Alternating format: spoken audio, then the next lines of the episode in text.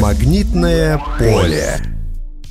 Добрый день, добрый вечер. Где бы вы нас не слушали, где бы вы нас сейчас не смотрели, с вами подкаст «Магнитное поле». И это уже аж целый 13 выпуск нашего уже второго сезона. И мы рады, что вы нас смотрите и слушаете. Напоминаю вам, что подкаст «Магнитное поле» делаем а, мы, это команда, соответственно, подкаста «Завтракаст». Я Тимур Сефилимлюков, вместе со мной сегодня Дима Замбак. Дима, это привет. я, здрасте. Да, и, соответственно, делаем мы его, напоминаю, вместе с IT-командой, а, соответственно, компании «Магнит». Это один из самых крупных ритейлеров в России. Наверное, самое интересное в нашем подкасте то, что мы периодически а, призываем к нам классных всяких гостей, люди, которые занимаются совершенно разными вещами. У нас тут были люди, которые разговаривали про inner source, про data governance, про HR IT, про e-commerce, вообще про что мы только не говорили. Вот. И сегодня с нами, опять же, тоже очень интересный человек, опять же, хочет рассказать, как говорится, с человеческим лицом про... Э, сейчас будет так, знаете, супер вообще тема такая, которая так. прям модная. Вот буквально, знаете, вот когда говоришь про таких людей, сразу все ну, не томи, как ну, томи, ты прям томишь. Ну, какая тема? Давай, говори. Короче, мы сегодня говорим, ребят, про мобильную разработку. Вот, к нам сегодня пришел Илья Рукавишников. Это у нас руководитель управления развития мобильных решений. Ну, или давайте будем по чесноку. Это такой руководитель разработки мобильных продуктов, но в основном внутренних для а, целей самого магнита. Привет, Илья. Да, всем привет. Надеюсь, 13 выпуск будет для меня счастливым, несмотря на его номер. Э, ты знаешь, у всех по-разному. Вот у меня, например, мама, она очень любит число 13. Она когда едет какой-нибудь поезде куда-нибудь, она обязательно возьмет 13 вагон или там 13 место, потому что она считает, что 13 число это счастливое число. Она что там, так 5000 что... рублей находила, что ли? Ну, как-то, наверное, у нее в жизни сложилось. Я, кстати, не спрашивал, надо будет спросить какие-нибудь ради интереса. Потому что у всех разные отношения к этому числу. Вот. У меня очень простое. Цифры есть цифры, не пофигу ли.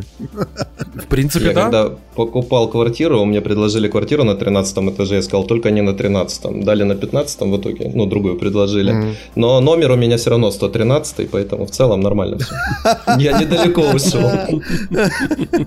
Ну, все равно в любом случае... Пользуешься ли ты 13-м андроидом? Давай сразу. Нет. Скипанул. С места в карьер, да? Скипанул сразу, да? На 14 Сразу на 17 Хорошо. На самом деле, а, у нас довольно интересно сегодня, опять же, вот а, мы стараемся говорить не на избитые темы. Дело в том, что вот мы, например, разговаривали про DevOps, но а, DevOps с точки зрения именно продуктового подхода. Сегодня мы решили поговорить про мобильную разработку и тоже, опять же, с необычной, так скажем, перспективой. Дело в том, что Илья у нас, соответственно, занимается руководством разработки продуктов для внутреннего использования. И когда у тебя, грубо говоря, вот, соответственно, соответственно, продукты, я так понимаю, что для людей, а, которых там, типа, не 50 человек, не 100, а там, типа, десятки тысяч пользователей. Это, по сути, как такое, как реально нормальное обычное там приложение какое-нибудь или, например, там сервис, который ты можешь делать вообще, в принципе, для обычных людей. Но я так понимаю, что есть очень много, как говорится, нюансов. А, можешь ли ты вообще рассказать, как бы в целом, вот а, чем отличается вот эта вот внутренняя разработка, типа, для внутренних вообще целей от обычной разработки? Ну, наверное, основное самое отличие внутренних, э, внутренней разработки это то, что все наши приложения работают, ну не все, больш, большая часть этих приложений работает э, в закрытых э, корпоративных сетях. Соответственно, у нас повышенные требования к безопасности есть, у нас есть особенности инфраструктуры, которые очень важно учитывать и которые достаточно специфические, с учетом того, что наша компания очень большая по географии. И, ну, то есть там от Тюмени до Краснодара и до Москвы, э, и инфраструктура везде разная, сети везде разные, и все это нужно учитывать. Угу. Это такая самая большая особенность. Ну, Сразу и... к тебе вопрос. А, ты, мы же говорим про мобильную разработку. А как вот с этим, например, на iOS? То есть я понимаю, что там на андроиде как-то ты выкладываешь приложение. Там, и, а, а, а, и как бы ты их можешь внутри какого-то там локального пространства, в данном случае вашей там корпоративной сети, как-то управлять им или прочее. А как вот с этим на iOS? Я вот никогда не задумывался об этом. Ну, на самом деле у Apple есть механизмы, которые позволяют так делать. Надеюсь, mm-hmm. они нас не будут слушать и не заберут эти механизмы. А, вот. У нас есть корпоративный сертификат, собственно, за который мы там ежегодно платим. А, то есть собирается практически аналогичная корпоративное приложение, э, практически это APK. Единственное отличие то, что это не файл, оно должно быть опубликовано по определенной ссылке, э, и его нельзя именно как файл оттуда скачать никаким образом. То есть оно только сразу устанавливается в операционную систему iOS. Вот, она подписывается корпоративным сертификатом, соответственно, я доверяю компании э, нашей Магнит, что ну, это достоверная компания, я могу пользоваться этим приложением и устанавливаю оттуда, минуя App Store.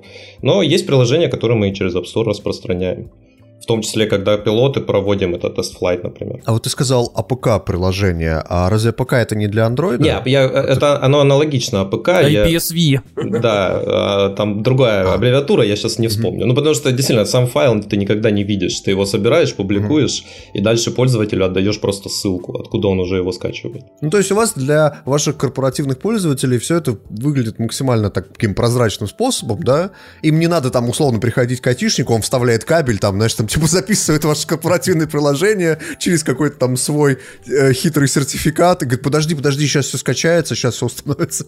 Надо будет 6 раз перезагрузить iOS. Да, лет 6-7 назад так и было. То есть, ну, там, когда mm-hmm. какие-то пилоты или прототипы делали, надо было прийти в офисе к гуру, у которого единственного Mac на этаже есть, он подключит тебя кабелем. У которого аккаунт разработчика, знаешь, да, там, типа, аккаунт который... разработчика.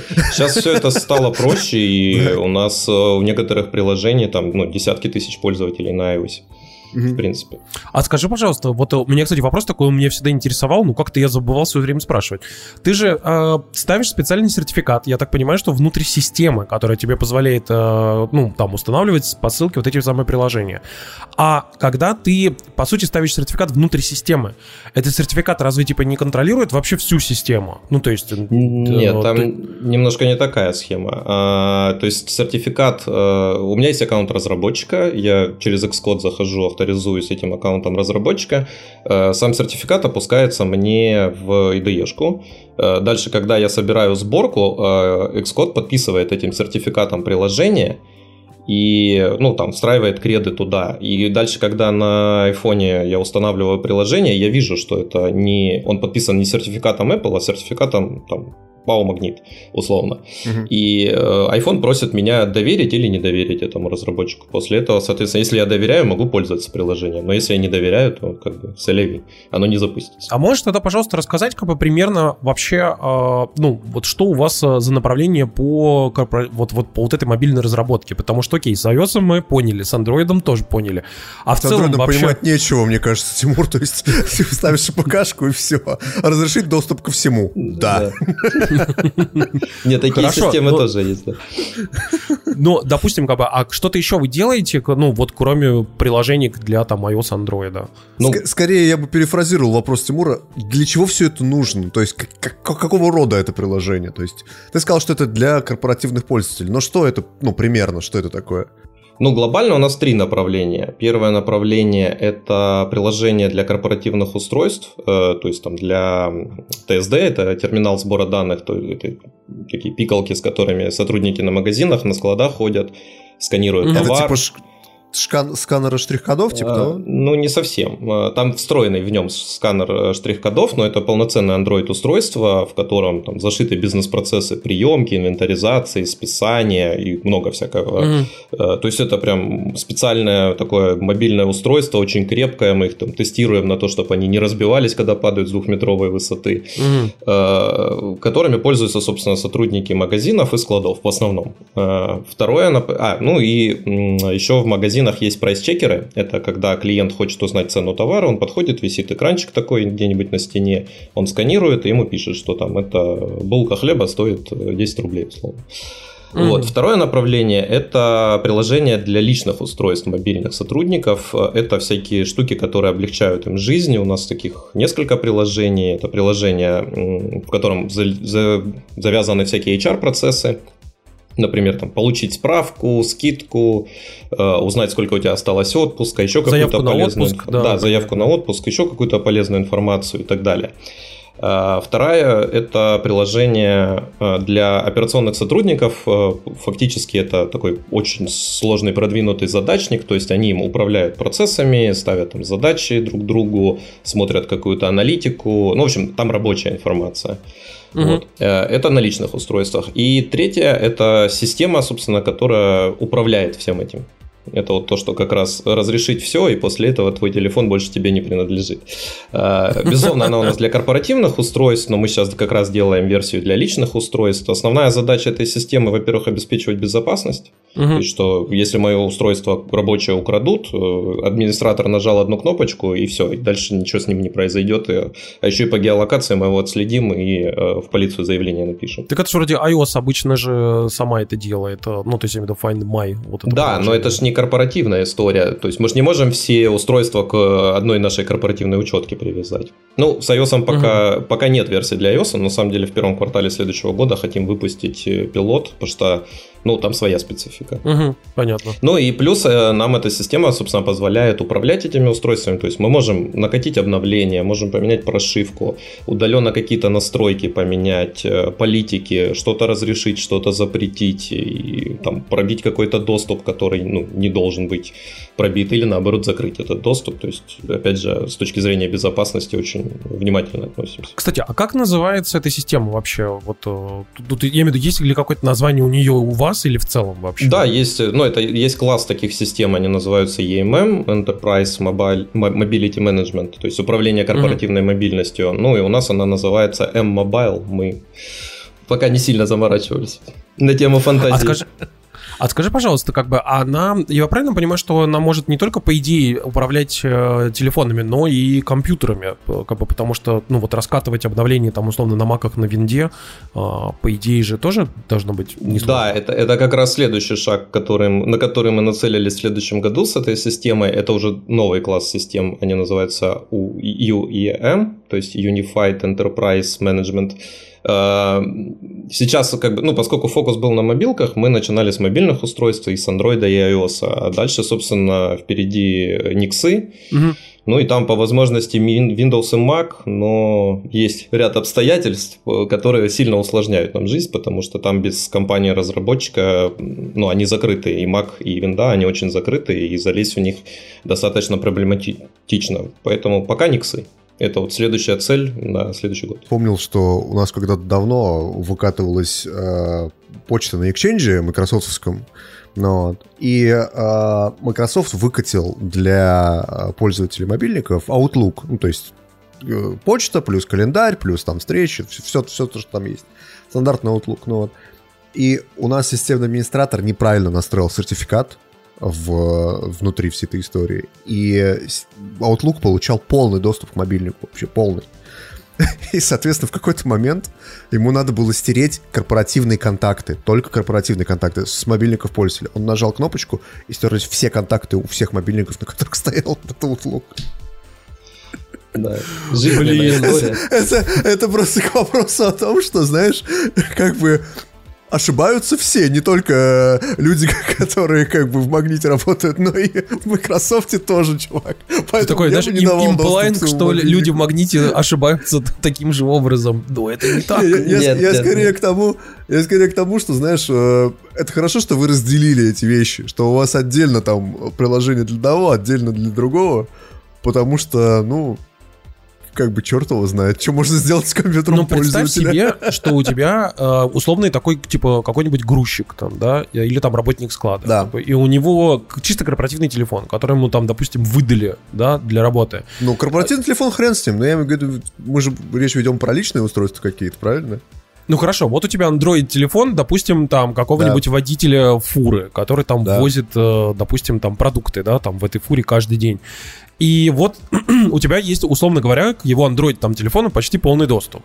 И вот э, бывают ли какие-то вообще ситуации так, что, как бы, например, там человек на свой рабочий телефон начинает там делать какие-то совершенно нерабочие вещи, и вы с этим сталкиваетесь, и там приходится людям говорить, что, чуваки, не надо, пожалуйста, там, типа, на, моби... на рабочий телефон делать какие-то непонятные штуки, не фоткайте, освободите память от ваших видосов, там, от фильмов. Ну, то есть, бывают Нет, ли такие вообще ситуации? Я понял. Ну, э, смотри, с корпоративными устройствами такого не бывает, потому что у нас политика относительно корпоративных устройств все-таки, как это, запрещено все, что не разрешено. Угу. То есть он и, и не может этого сделать. То есть ты когда берешь корпоративный телефон, у тебя остается на нем три кнопки и два приложения. Ты не можешь сделать, э, отправить смс например, это запрещено просто политиками телефона. Ты не можешь угу. сделать фотографии, выйти в интернет туда, куда тебе не положено и так далее. Угу. Вот. А если говорить про личное устройство, ну, мы как бы не можем вмешиваться в работу личных устройств, поэтому сейчас там разрабатывая версию как раз для личных устройств, это выглядит немножко по-другому. У нас не будет вот такого кейса, как Дмитрий рассказал, потому что мы не просим права рутовые на телефон э, пользователя, мы просто внутри него поднимаем изолированный контейнер, угу. и в котором все храним. Но пользователь, как бы не введя логин, пароль, ничего не может делать с тем, что внутри этого контейнера. То есть, если телефон украдут, вся корпоративная информация останется защищенной. А если мы захотим, ну или там он недобросовестный, мы его в чем-то заподозрили, мы кнопочку нажали, все, что в контейнере, мгновенно удалилось. Но при этом мы доступа к его там банк-клиентам, контактам, э, мессенджерам и всему прочему тоже не имеем. Для нас это вообще чужой мир другой, и мы туда не лезем. Но это и вопрос доверия. То есть за пользователем за пользователем вы не следите, правильно я понимаю? Нет. Mm. У нас был, кстати, забавный случай с, так, с приложением, сейчас расскажу. Э, ребята, разработчики поехали, ну, у нас был пилот, и э, команда ездила на магазины, там разговаривала, кто как пользуется, и один директор магазина сказал, что я ваше приложение включаю только когда я на работе, как только я выхожу, я типа его выключаю и стараюсь не запускать. Я ему спросили, а почему? Ну, вы же, говорит, за мной следите. Я не хочу, чтобы вы знали, что я дома делаю. Но мы очень долго смеялись, потому что это очень дорого и вообще абсолютно никому не нужно, но вот Поэтому стараемся, чтобы пользователи нам больше доверяли, и, и, и точно за, мы за ними не следим, мы им показываем это всеми возможными способами. У меня на работе работал программист, который как-то ко мне подошел, говорит, Дим, помоги мне роутер настроить. Я говорю, ну давай, в чем, в чем история? А, он говорит, мне нужно, чтобы он выключался, там, условно, с 11 вечера до 7 утра. Я говорю, а зачем тебе это надо? Он говорит, ну как же радиация? Я говорю, какая радиация? Ну, от Wi-Fi роутера, ну как бы, типа, антенки его там, типа, посылают лучи, вот, и я как бы, мне, мне это не нужно. Ночью, короче, я хочу, чтобы Wi-Fi выключался. Я не стал уточнять для чего, ну, то есть я, я все сразу понял, вот, и говорю, окей, хорошо, не вопрос. Мы ему настроили роутер так, чтобы он выключался, вот, он очень довольный ходил, вот, говорил, что, блин, классно, а можно на работе так сделать? Я говорю, нет, на работе так нельзя, чувак. Ты скажи, что вы э, всегда на работе можно сказать, что типа мы снизили уровень радиации у наших роутеров на 35% специально для тебя понимаешь? Да. И он такой, типа, чуваки, я сразу почувствовал себя лучше. Вот вы, как, вот когда, как только вы это сделали, сразу лучше себя почувствовал. Когда все переходили на андроиды, ну, то есть это было там, условно, году там 2004 или там 3, ну, короче, давно. Я Но... бы сказал 2008-10 где-то так. Я не помню. Ну, короче, история в том, что у всех были мобильники, которые, знаешь, вот эти вот э, без смарт-функций, скажем так. Ну вот, и тут появились дешевые андроиды, все начали переходить на андроиды, ну вот. Он очень долгое время не покупал Android, вот, и он ходил с обычным мобильником, хотя там уже ну, практически весь офис, знаешь, там типа ходил с Android, с айфонами, неважно. Но вот. И он такой, не-не-не, мне вот обычный телефон, обычный телефон. Я, я знаю, я, я мерил его уровень там типа излучения, все, я не буду больше это был программист, понимаешь? Мне вот это всегда поражало. То есть, как бы, вроде с одной Может, стороны... Может, он просто человек... что-то знает, чего ты не знаешь. Может быть, да. Кстати, мне такие байки рассказывал чувак по поводу там всяких э, историй на, на различных средствах радиоэлектронной борьбы, что я понял, что нет. Я не хочу с ним по этому поводу спорить просто. Хорошо, выклю, выклю, будет выключаться у тебя роутер, окей, чувак, пусть выключается. Хорошо, у меня вот какой вопрос, Илья. На самом деле он э, такой, мне кажется, это вот любой разработчик к нему обязательно придет, когда у тебя такой большой парк э, аппаратов. У тебя есть и iOS, и Android. И причем ты как бы не контролируешь этот э, парк, потому что ну, ты же не сам выдал эти аппараты, да, а люди со своими там телефонами. У тебя может быть человек с iPhone 7, iPhone 6, iPhone 14, iPhone 15, короче, большой, маленький, такой, секой. И Android у тебя может быть классный, крутой Galaxy, а может быть какой-нибудь там вообще непонятный, там откуда-нибудь с китайского рынка, в котором вообще непонятно, что внутри. А, как вы... От Huawei типа как бы с андроидом, на самом деле нет. Там может быть вообще как бы непонятное название, непонятно что. Как вы вообще эм, адаптируете ваши приложения, адаптируете ваши вот штуки под такой вот ав- вообще парк как бы аппаратов, которые настолько разные могут быть? Зоопарк скорее, да. Да. Да, не, ну это на самом деле действительно проблема, ты прав абсолютно, но так, мы все равно вынуждены идти на какие-то компромиссы. Я сказал, что условно есть 1% наших пользователей, которым мы, ну, к сожалению, физически не сможем помочь. Потому что э, еще два года назад я, например, сталкивался с тем, что люди пользовались BlackBerry и очень просили приложение им на телефон. И это было три человека из 30 тысяч, и мы такие, ну, ребят, извините, это нереально. Ну, мы не будем этого делать э, ни- никогда. Это слишком дорого. Э, но глобально, если посмотреть вот статистику, аналитику, которую мы собираем по пользователям наших телефонов, то в целом плюс-минус э, там все одно и то же. То есть 95% телефонов это ну, это айфоны, понятно, какая-то часть, да, и, в принципе, достаточно свежие, хотя бы начиная с 8, ну и плюс у iOS прекрасная поддержка в плане того, что даже на старых операционках все работает. Uh-huh. Это Samsung, очень популярные, это Redmi и это Huawei. И Huawei пока еще со своей Harmony OS не то чтобы сильно залез на рынок, поэтому все нормально работает. Uh-huh. Вот, но, безусловно, появляются кейсы. Иногда, конечно, точечно приходится отрабатывать. То есть был несколько случаи, когда, ну, потому что это срослось так, что человек был в Краснодаре, мы попросили, он приехал в офис, поковыряли, теперь у нас есть поддержка его там Pocophone X там 3824. Разобрались. А там был какой-то нестандартный Android или что там было такое не так? Да, там, там была нестандартная прошивка, нестандартный телефон. Ну, я сейчас вообще не знаю, это какой-то очень дикий китаец. У них была сверху на операционку своя прошивка, и конкретно там, по-моему, какая-то или библиотека, или функция, я сейчас детали не вспомню, какая-то или библиотека, или функция, она не, не отрабатывала так, как должна была бы на нормальном андроиде. Вот. И пришлось как это допиливать напильником. Но кем-то приходится жертвовать. Тут с этим никак не бороться. Ну, плюс тестовый парк все равно. Мы же знаем там топ-10 наших самых популярных моделей, поэтому тестируем. Хотя вот Android 13 недавно доставил тем, что не, не самая до сих пор стабильная операционная система, есть проблемы с утечками памяти, и прям боремся на лету, на ходу. И плюс китайцы ж любят еще накрутить сверху андроида что-нибудь угу. специфическое, поэтому...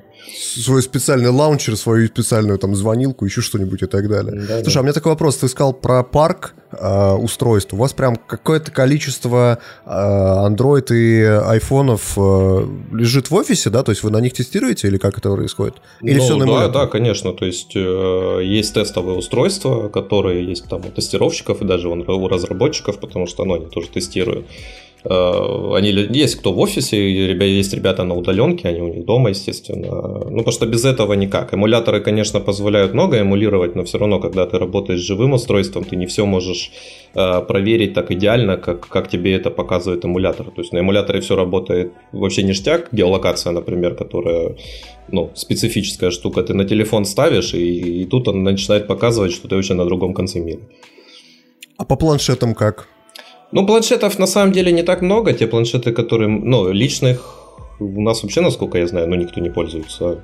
Не, не помню таких. Вот. Есть корпоративные, но с корпоративными проще. То есть мы когда покупаем партию, мы, естественно, покупаем сразу несколько тестовых моделей. Угу.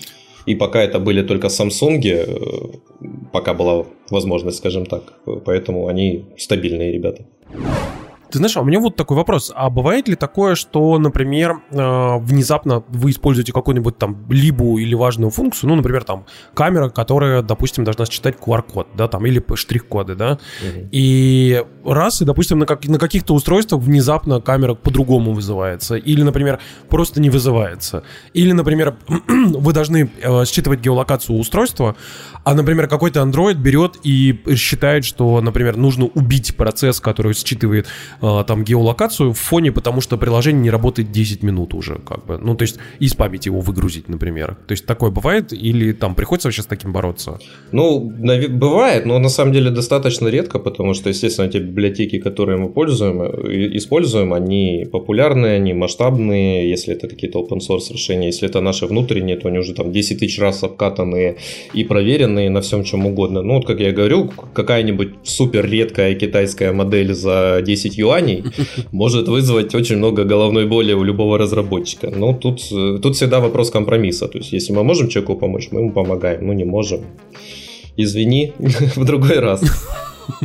Хорошо. А, кстати, вот меня э, что заинтересовало. Мы когда обсуждали ваше направление работы, ты сказал, что у вас есть, э, соответственно, специальные корпоративные устройства, всякие там прайс-чекеры, терминалы и прочее.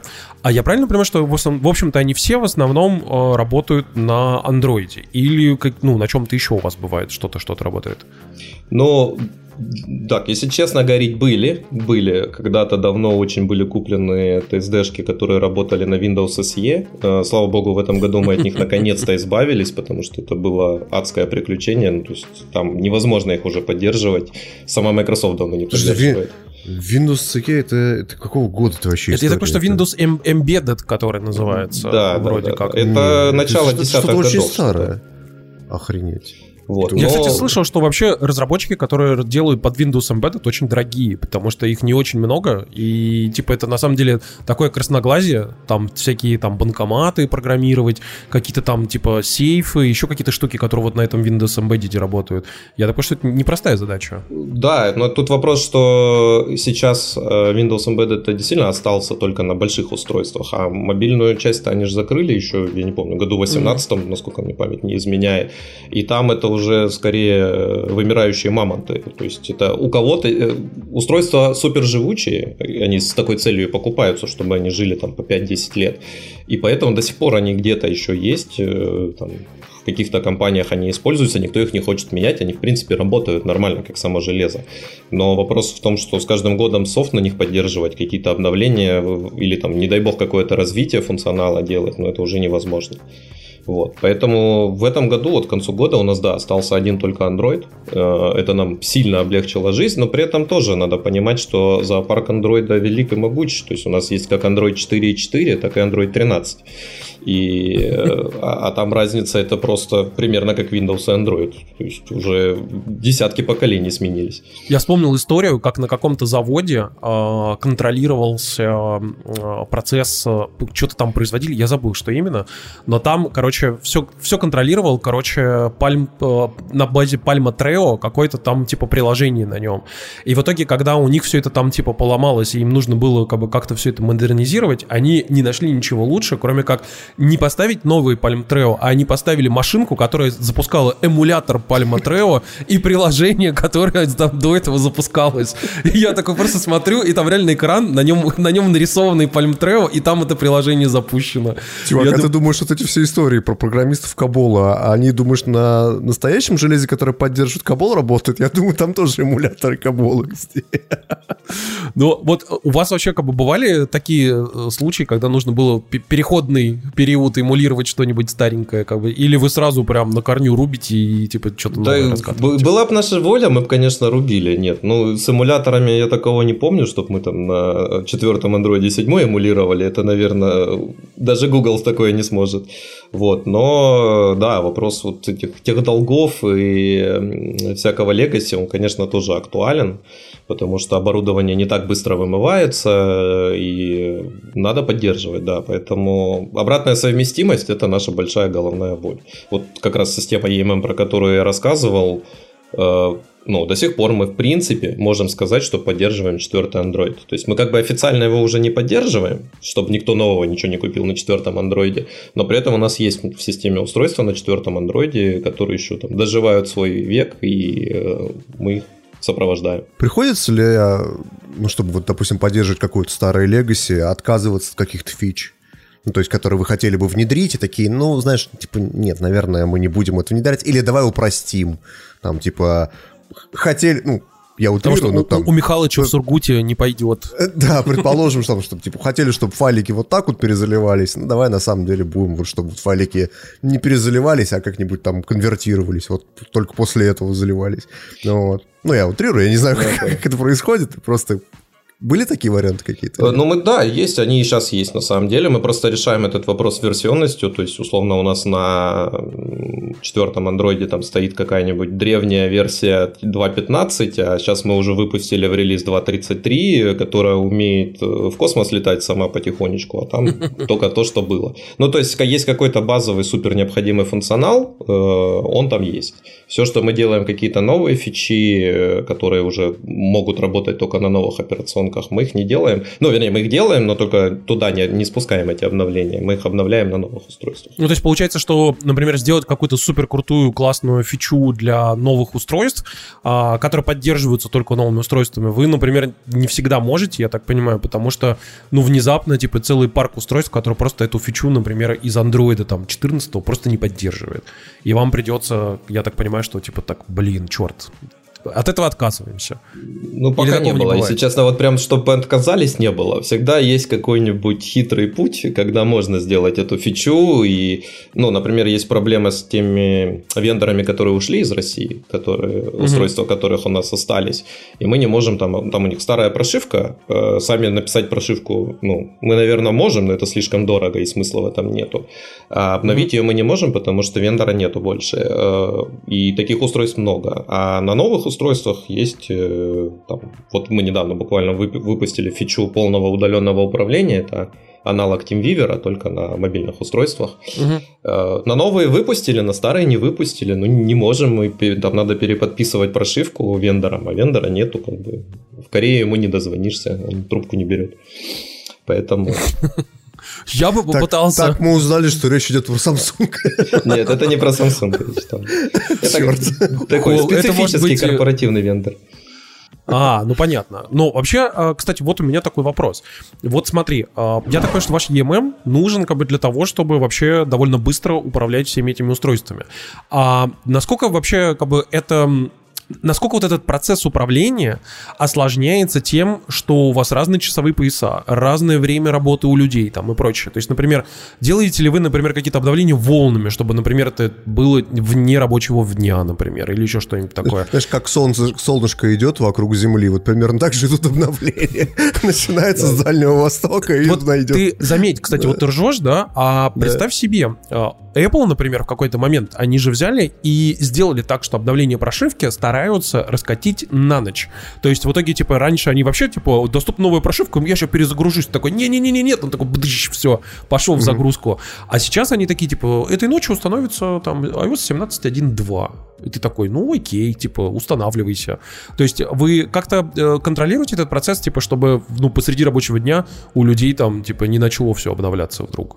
Да, на самом деле это был достаточно интересный кейс как раз на заре, когда мы делали, э, начинали делать систему, потому что у нас очень серьезное сопровождение, очень взрослое, они сильно это контролируют, потому, ну, грубо говоря, если мы накатим обновление, у нас встанет 25 тысяч магазинов, ну, нас по голове никто не погладит. Поэтому э, есть история с тем, что мы и географией можем управлять, мы можем управлять отдельными там объектами, мы можем управлять отдельными какими-то группами, ну, то есть всякие способы группировки, в том числе там по форматам, по географии, по филиалам и так далее. И э, у сопровождения есть достаточно там серьезный регламент, когда у нас на обновление накатывается, допустим, сперва там на 30 магазинов, потом на 300 магазинов, потом на 3000 магазинов, потом по географии, по отдельно по округам. И между всем этим есть зазор, иногда если большое обновление по несколько дней, чтобы отследить, а вдруг где-то что-то вот пойдет не так, чтобы мы могли быстро откатиться. А такие сложные кейсы бывали, что, условно говоря, вы накатили обновление, да? И что-то вдруг внезапно выяснилось, что на 30 тысячах устройств есть прям фатальная ошибка, которая, ну, просто вот надо решать прям срочно, и вам нужно что-то с этим делать. Такое не, ну, было? ну до 30 тысяч мы, конечно, не доводили, но бывало вот как раз, наверное, самые два таких экстремальных шага, это 300, там, ну, я сейчас цифру, она варьироваться может, ну, ага. это вот вторая и третья волна, то есть это когда там несколько сотен и несколько тысяч. И обычно там уже стреляет практически 99% ошибок, и тут начинается, в том числе и ночная работа с ходфиксами и всем, всем прочими делами. Потому что иногда можно откатиться, иногда нельзя откатиться. Э, а тем более, когда эта проблема не массовая, а точечная, то есть ну, начинается выяснять, в чем специфика, и туда докатываются патчи, чтобы быстро ее устранить, чтобы все работало и ничего нигде не сбоило. Бывает, но, к счастью, редко, поэтому и придумали такой сложный регламент, длительные обновления, и э, чтобы подстраховаться как раз от таких случаев. А в какой момент откатиться нельзя? Когда вы там какую-то дату уже создали, типа, с помощью нового приложения, и старое просто не откроет, как бы, эту дату, или что, или почему? Бывает, когда э, приложение всегда с бэкэндом связано, uh-huh. и, соответственно, бывает, бывает такое, что когда бэкэнд, э, ну, типа, их начали раскатывать одновременно, бэкэнд накатили, приложение накатили, и бэкэнд, ну, у него уже данные полетели из нового приложения, а потом оно сбойнуло. И если мы его откатим на старое, то у нас данные неконсистентные получатся, потому что часть в старый endpoint идет, часть в новый endpoint уйдет, потом никто их не сведет и вообще не поймет, ну, то есть там ошибки начнутся. Поэтому иногда проще хотфиксом закрыть эту историю э, и быстрее. И, то есть там, условно, час простоя э, – это лучше, чем если мы нафигачим данных э, в двух форматах, в два разных endpoint, а потом будем сидеть и думать, а как же нам это все свести. Блин, ну я прям представляю, на самом деле, насколько это большая проблема, может быть, особенно если ты вдруг взял и на третьей волне где-нибудь, когда там действительно 30 тысяч устройств, и все, короче. И вот у тебя куча уже данных накатилась там за два дня, допустим, и вы такие, блин, что делать? Ну, на моей памяти 30 тысяч ни, ни разу не было. В этом году даже с тремя тысячами ни разу проблем не было. То есть обычно все-таки на маленьких тестовых группках все отслеживаем. Ну, просто Есть когда какой-нибудь обновление... магазин... А? Какой-нибудь магазин или какой-нибудь филиал, знаешь, который у вас такой тест, тестовый кролик, который, которого вы тестируете. То есть, знаешь, там типа так, давай, какой твой самый нелюбимый город? Самара. вот этот, улица Ленина, знаешь, давай, там вот этот, вот этот дом. На, на самом деле это забавно, Накатим сюда. Да, самый нелюбимый филиал и самый любимый это Краснодар, потому что можно приехать. Поэтому, я не знаю, 90% всяких э, вот этих тестов это Краснодар, потому что весь офис тут, и мы все как бы можем в зоне доступности. И магазины вокруг офиса страдают чаще всех. Ну и Москва. Они получают обновление первыми. Все да. понятно. Блин, бедняги, просто и там раз, а там полностью весь дизайн приложения поменялся. Написано, поздравляем, вы первый, кто получил доступ к этому новому дизайну. А там у человека уже, знаешь, слепые паттерны, ты пальцем уже вслепую может тыкать, как бы, и он такой, черт. Кстати, да, ну, отслеживаете ли вы вот эту историю с UI, э, UX, условно говоря, меняется она у вас, или, или как придумали, один раз так и осталось все? Не, меняется, конечно, безусловно. Плюс у нас есть решение, которым там 20 лет в обед уже, как бы, mm-hmm. и, соответственно, периодически происходят э, обновления и прям глобальные есть редизайны, да, когда тотально все меняется. Плюс есть какое-то плавная, плавная эволюция, э, тоже стараемся следить за этой историей, потому что, ну, особенно мир мобильной разработки, он в целом, с одной стороны, очень молод, а с другой стороны, он супер динамичный, и тренды там меняются буквально там раз в два, в три года. И как бы пользователи очень быстро привыкают к другим приложениям, поэтому мы вынуждены свои там устаревшие интерфейсы быстро дотягивать до того, что сейчас принято на рынке, потому что человек вышел с работы, открыл свой телефон и начал сидеть сразу там в 10 мобильных приложениях. Если наша будет радикально от него отличаться, он скажет, что мне этим пользоваться неудобно. Слушай, а вот вопрос, а это вообще важно в корпоративной среде? Ну, то есть, условно говоря, я может быть, мои, как бы, верования сельские не очень, не очень правдивы, но мне всегда казалось, что какая разница, каким образом выглядит там мобильное приложение или интерфейс, если это рабочий инструмент. Ну, то есть, условно говоря, там какому-нибудь кладовщику надо забивать там, типа, приход товара на склад в какую-нибудь excel табличку, да, и чтобы она была похожа на Excel, условно. Ну, вот. Какая ему разница, как это выглядит? Если там, типа, красивенький интерфейс или там некрасивенький интерфейс? То есть, Важно ли это с точки зрения именно конкретно корпоративщика? Или это важно именно конкретно для внешних пользователей, когда ты делаешь покрасивше и покруче? Э, слушай, ну с точки... Э, давай так, вот на моем опыте, эм, наверное, эта парадигма, она очень долго совпадала с тем, что ты говоришь, что, что типа, это работа, делайте свою работу. Главное, чтобы ты мог сделать свою работу. Э, но да. последнее время это, знаешь, тенденция меняется. Есть, есть вот эти все дурацкие мемы, когда, типа, знаешь, там, типа, как выглядит приложение конкурентов, и там такое красивое все, значит, там каждый раз там, как выглядит наше приложение корпоративное, и там куча каких-то галочек, радиокнопки какие-то непонятные, там куча, все-все напихано в одно, знаешь. Все в дизайне потому, 2007 года. В, в, в, какого 2007 там, знаешь, там 86-го там года. Да, любимый SAP, наверное, для всех примеров идеального дизайна. Вот, но в последнее время парадигма меняется, потому что сейчас э, появились всякие способы. Ну, во-первых, появилась системы аналитики типа той же Апметрики у Яндекса, да, и других там решений, в том числе open source, которые начали позволили нам, как разработчикам, собственно, собирать самим э, данные о том, как пользователь прям детально пользуется нашим приложением, сколько он там кнопку жмет, как это все работает. И вот сейчас э, у нас там был уже ряд исследований, эти исследования продолжаются, и в том числе мы эту аналитику наращиваем, и мы видим, что чем удобнее интерфейс, тем на самом деле, и чем он красивее, и удобнее, и понятнее, тем на самом деле быстрее человек работает. То есть и это неочевидные вещи, которые потом складываются в минуты и часы зачастую. То есть, если тебе супер неудобно э, делать какую-то операцию, а ты делаешь ее 10 тысяч раз в день, это два прием. Ну, не 10, ладно, 10 тысяч, наверное, нет, но там несколько тысяч раз в день это приемка. А, но ты из-за того, что у тебя кнопка одна тут, другая там, третья там, еще и так далее, ты вот должен лазить по всему экрану, ты тратишь на нее минуту. А мы можем сделать интерфейс, и ты будешь тратить на нее 5 секунд. И ну, это прям значительно ускорит твою работу там, в 6 раз относительно, не в 6, в 12 раз, да, получается. А как-то отслеживается эта история от самих людей, которыми этим пользуются? То есть вы принимаете фидбэк, условно говоря, с мест? То есть, условно говоря, кладовщик, который там набивает товар или там прием, куда делает, он такой, блин, вот классно было бы, если бы они сделали вот так, но кому мне пожаловаться, где мне сказать, там, типа, чтобы они это сделали, да? Ну вот. Такой, да, такой фидбэк есть получаете? Есть у вас приемная какая-то да, для фидбэка? А Нет, просто, ну, знаешь, что у меня на прошлой работе была какая история, что занимались открытием столовых э, по, по всей России, но вот, история была в том, что повара, например, часто жаловались, что какие-то вещи не работают. И в какой-то момент генеральный э, настолько сильно разозлился на этом, то, что он, знаешь, поехал с очередной проверкой в какую-то там столовку, ему, ему сказали, что вот, вот это плохо, вот это все плохо, вот это все плохо. И он обязал всех менеджеров, которые отвечали за этот объект, пойти поработать, поработать там в течение рабочего дня и посмотреть, какие проблемы есть. И это на самом деле очень сильно такой вот обратный фидбэк снизу, он очень сильно помогает.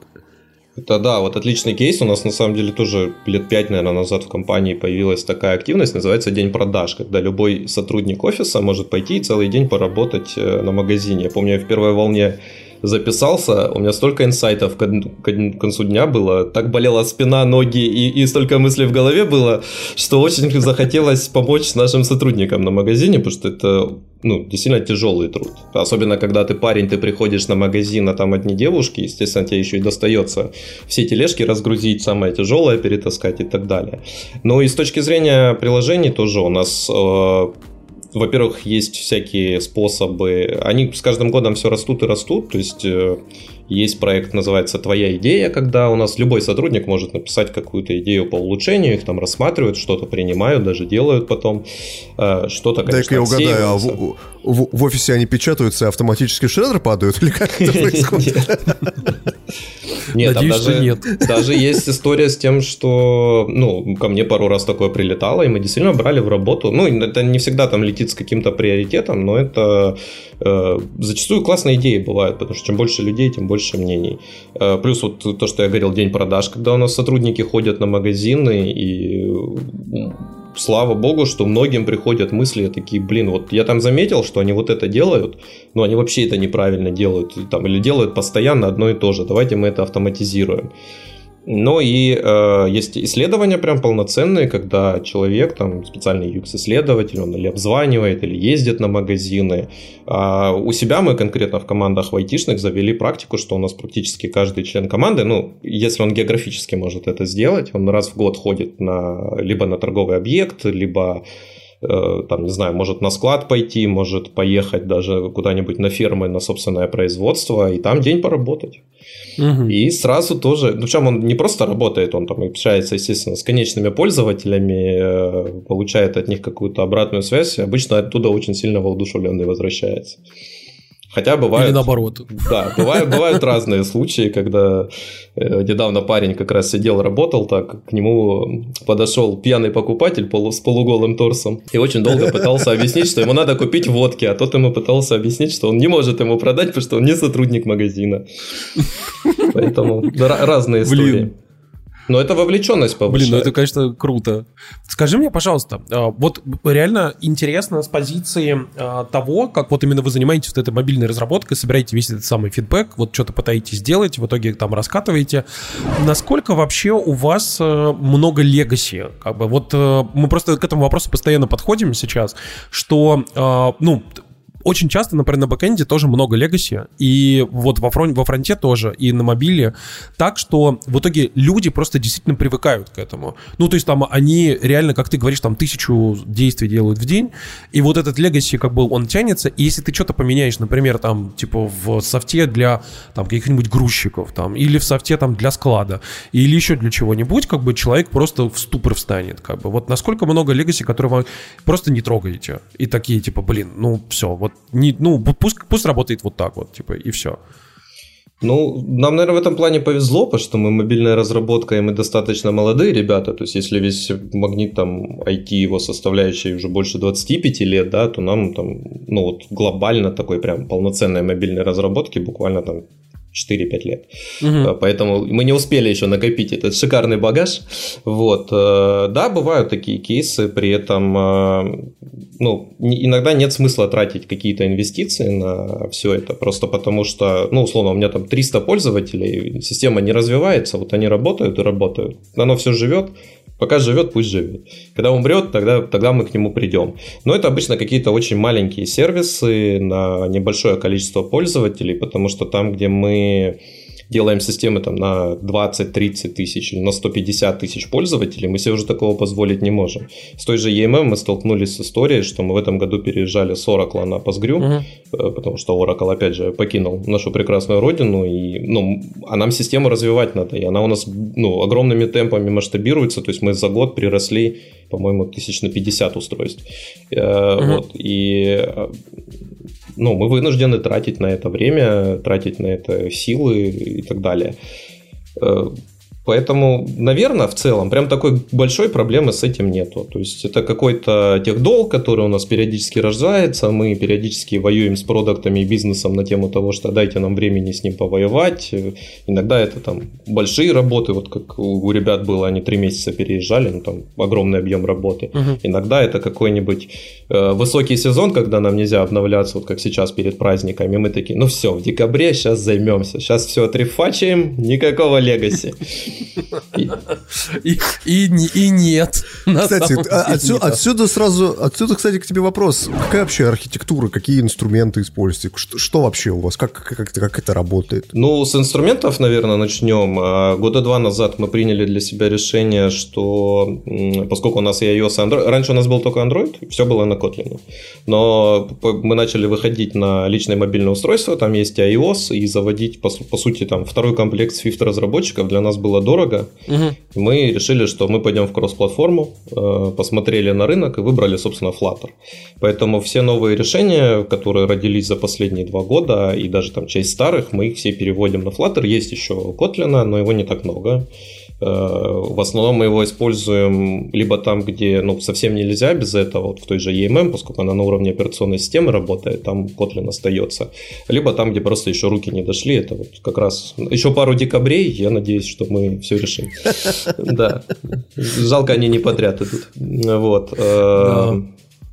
Это по стеку. По архитектуре, на самом деле, она достаточно разная. То есть, если мы говорим, опять же, про новые какие-то приложения, мы стараемся все-таки микросервисную архитектуру использовать, поскольку она и гибче, и управляемее. Но тут, наверное, есть какое-то правило такое, что от монолита мы все равно никогда никуда не уйдем, поэтому, условно, там микросервисов это 70-80% и 20% это монолит. Там, где старые решения, там есть, безусловно, монолит, но мы его хотя бы на модули делим или еще какими-то образом, потому что когда система растет там 2-3 года, она превращается в какой-то момент в набор э, кода на, не знаю, 5000 страниц, и это уже невозможно с этим ничего сделать, и там миллиарды зависимостей рождаются, от которых ты потом с ума сойдешь. Поэтому периодически через рефакторинг все равно это как-то распиливаем на отдельные модули, на отдельные сервисы и так далее. Ты, кстати, упомянул Flutter, а вот как я правильно понимаю, что это по сути какая-то оболочка? Ну, объясни, вот что это? Я, я просто не, а, не в курсе. Окей, но да. код платформа. Ну, вообще Flutter называют фреймворком, но по факту это, ну, опять же, если там почитать статьи, он уже практически как полноценный язык. То есть э, несколько лет назад, сейчас сколько лет не вспомню, Google выпустил свой язык Dart, И практически сразу выпустил фреймворк Flutter как раз для кроссплатформенной разработки. При этом он не только про мобилы, э, он умеет веб, он умеет в десктоп, э, причем и Windows, и Mac, и Linux. Э, вот. Ну, не сказать, что для десктопа он прям хорошо подходит, это скорее, когда ты делаешь мобилку, и тебе еще как смежный продукт нужна десктопная история. Вот. Э, на днях ему 5 лет исполнилось, поэтому он уже такой достаточно зрелый продукт, то есть это не какая-то супер новая технология, при этом, поскольку его поддерживает Google, они его супер активно развивают, супер сильно продвигают, э, хотя он конкурент Kotlin, но но Kotlin не Google. Каннибализация. Да. Не, ну Kotlin же не гугловый язык, а это они свой сделали. Поэтому я думаю, что в перспективе, возможно, он даже как-нибудь может и заменить когда-нибудь Kotlin. Ну, не знаю, тут гуглам видней. То есть вы сэкономили таким образом на программистах, да? То есть, условно говоря, у вас, у вас люди, которые делали там под Android, они пишут приложение на, с, с помощью этого Flutter, а оно портируется на iOS, я правильно понимаю? Да, да, как раз для Android разработчиков там очень низкий порог входа. Э, ну, он похож и архитектурно mm-hmm. похож, и по синтаксису похож. Э, вот. Э, и сейчас мы пишем, да, в первую очередь, естественно, мы пишем Android-приложение, потом на той же кодовой базе абсолютно собираем iOS-приложение, там вообще практически никаких разниц, разницы нету, и опять на той же кодовой базе собираем, если нужно, веб-сервисы. Ну, там уже есть своя специфика, потому что адаптация под экраны и так далее нужна.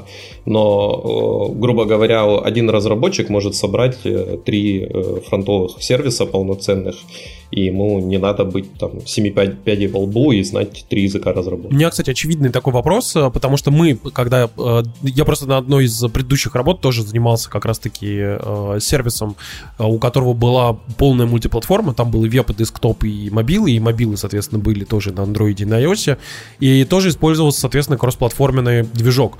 Скажи, пожалуйста, а как вы решаете вопрос с интерфейсом? Того, что, ну, типа, Swift Native интерфейс и вот эти все фичи, типа, Apple интерфейсов, чтобы они нормально там, типа, скроллились, нормально там, типа, все эти там дата-пикеры были там и прочие вот эти все там текстовые поля. А, вы их используете, по сути, в том же дизайне, что и в Android, или все-таки как бы вы как-то адаптируете именно свифтовый интерфейс, чтобы вот он на iOS нормально работал а, iOS-овскими внутренними методами? Или просто в тупую прям вот на Android и на iOS одинаково все выглядит и работает?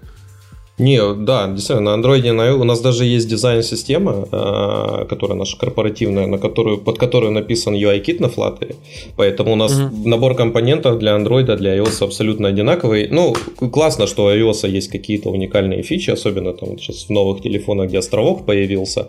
Но поскольку мы делаем все-таки корпоративные приложения, ну, наверное, мы можем этими фичами пожертвовать. Нам важно скорее, чтобы пользователь, э, перейдя там с Android на iPhone или с iPhone на Android, Android, он э, не почувствовал никакой э, разницы, и ему было понятно и там, и там, что нажимать. То есть красота важна, но не, не так сильно, как все-таки функциональность.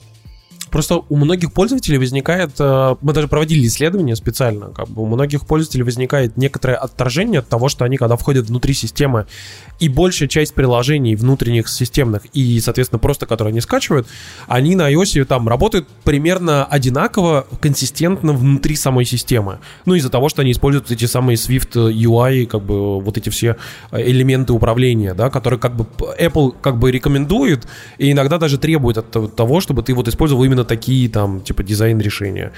А когда ты приходишь и включаешь приложение другое, как бы у человека начинается некоторое отражение, потому что там работает все не так, как он привык в других приложениях.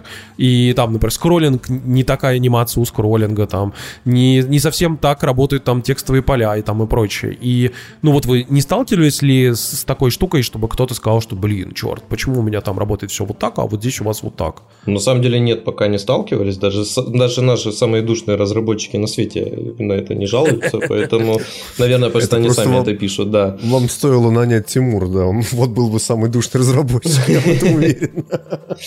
Вот. Я бы э, надушнил, конечно, да. Но, опять же, если сейчас посмотреть на современный Android и на iOS, они очень сильно похожи. То есть они же постоянно друг у друга какие-то идеи, скажем так, черпают и докручивают. Угу. То есть вот та же история с переключением экранов, э, которая появилась, по-моему, сперва на айфоне, да, слева направо, то что это... Нет, справа налево, то что это кнопка назад.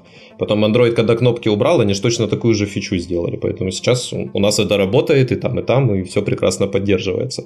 Сейчас Какие-то нюансы. На лице ну... Тимура в видеоверсии можно наблюдать выражение лица, что типа на андроиде убрали кнопки? Нет. Я, по, я послеживаю все-таки за андроидом, ну несмотря на то, что я уже давно с 2008 года пользователь айфонов, как бы, но я послеживаю, что там происходит. Вот.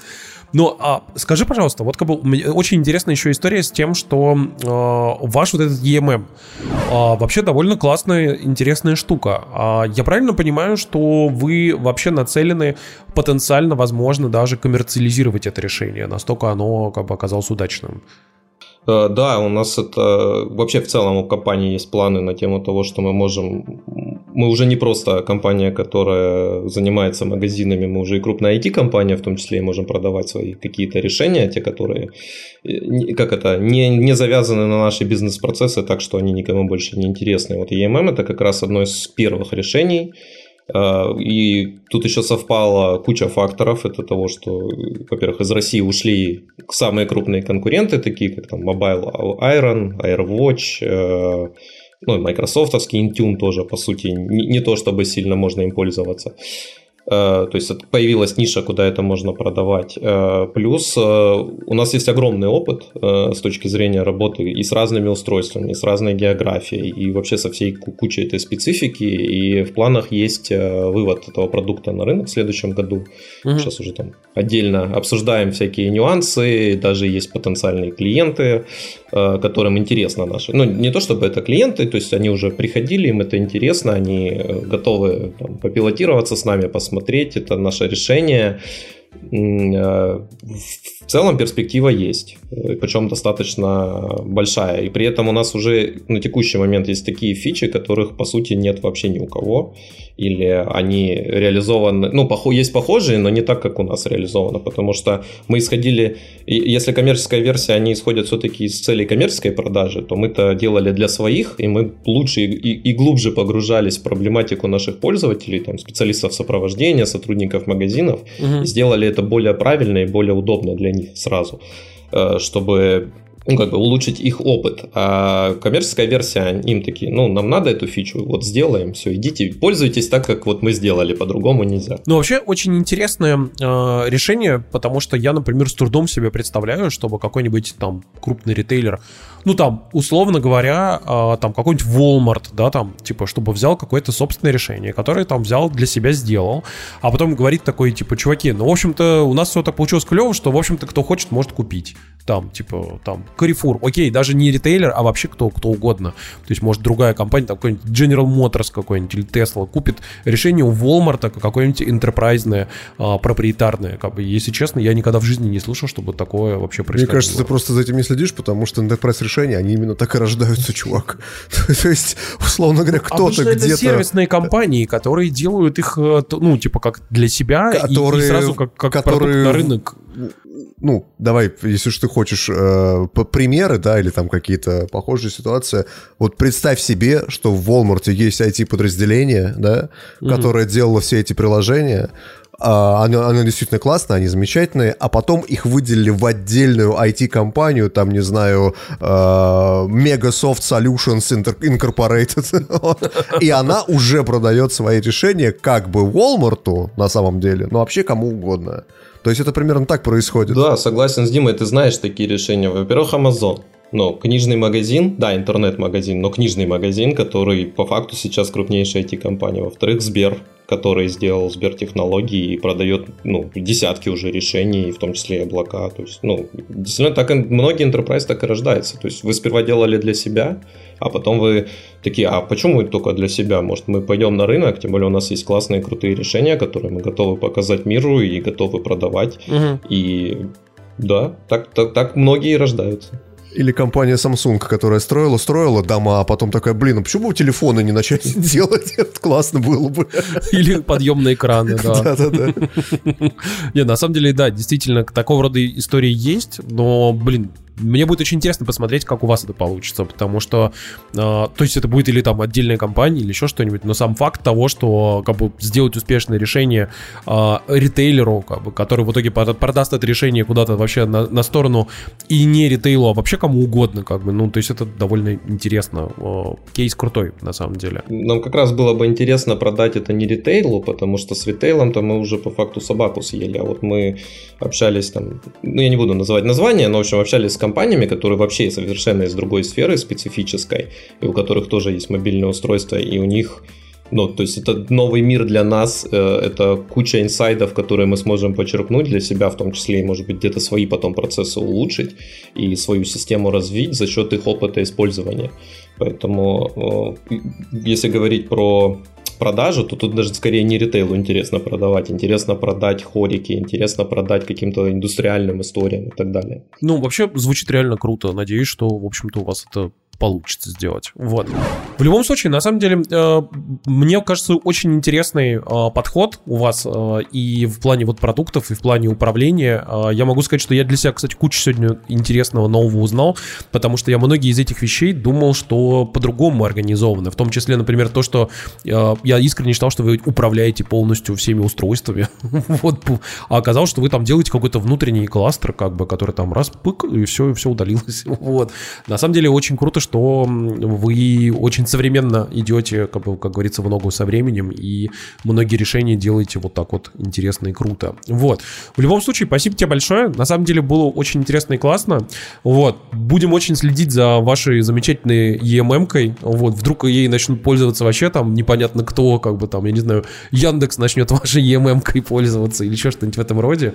Но в любом случае, мне кажется, это крутое решение.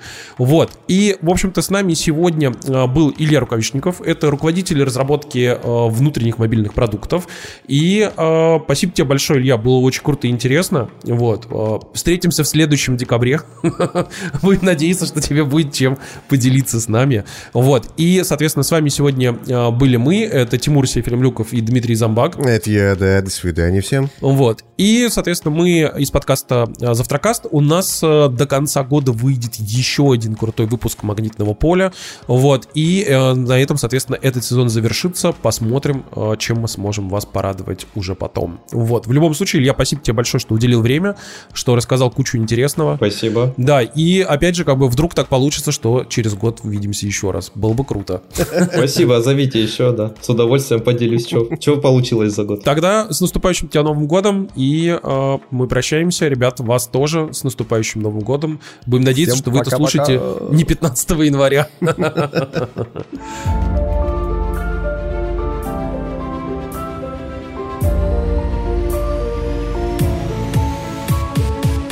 Магнитное поле.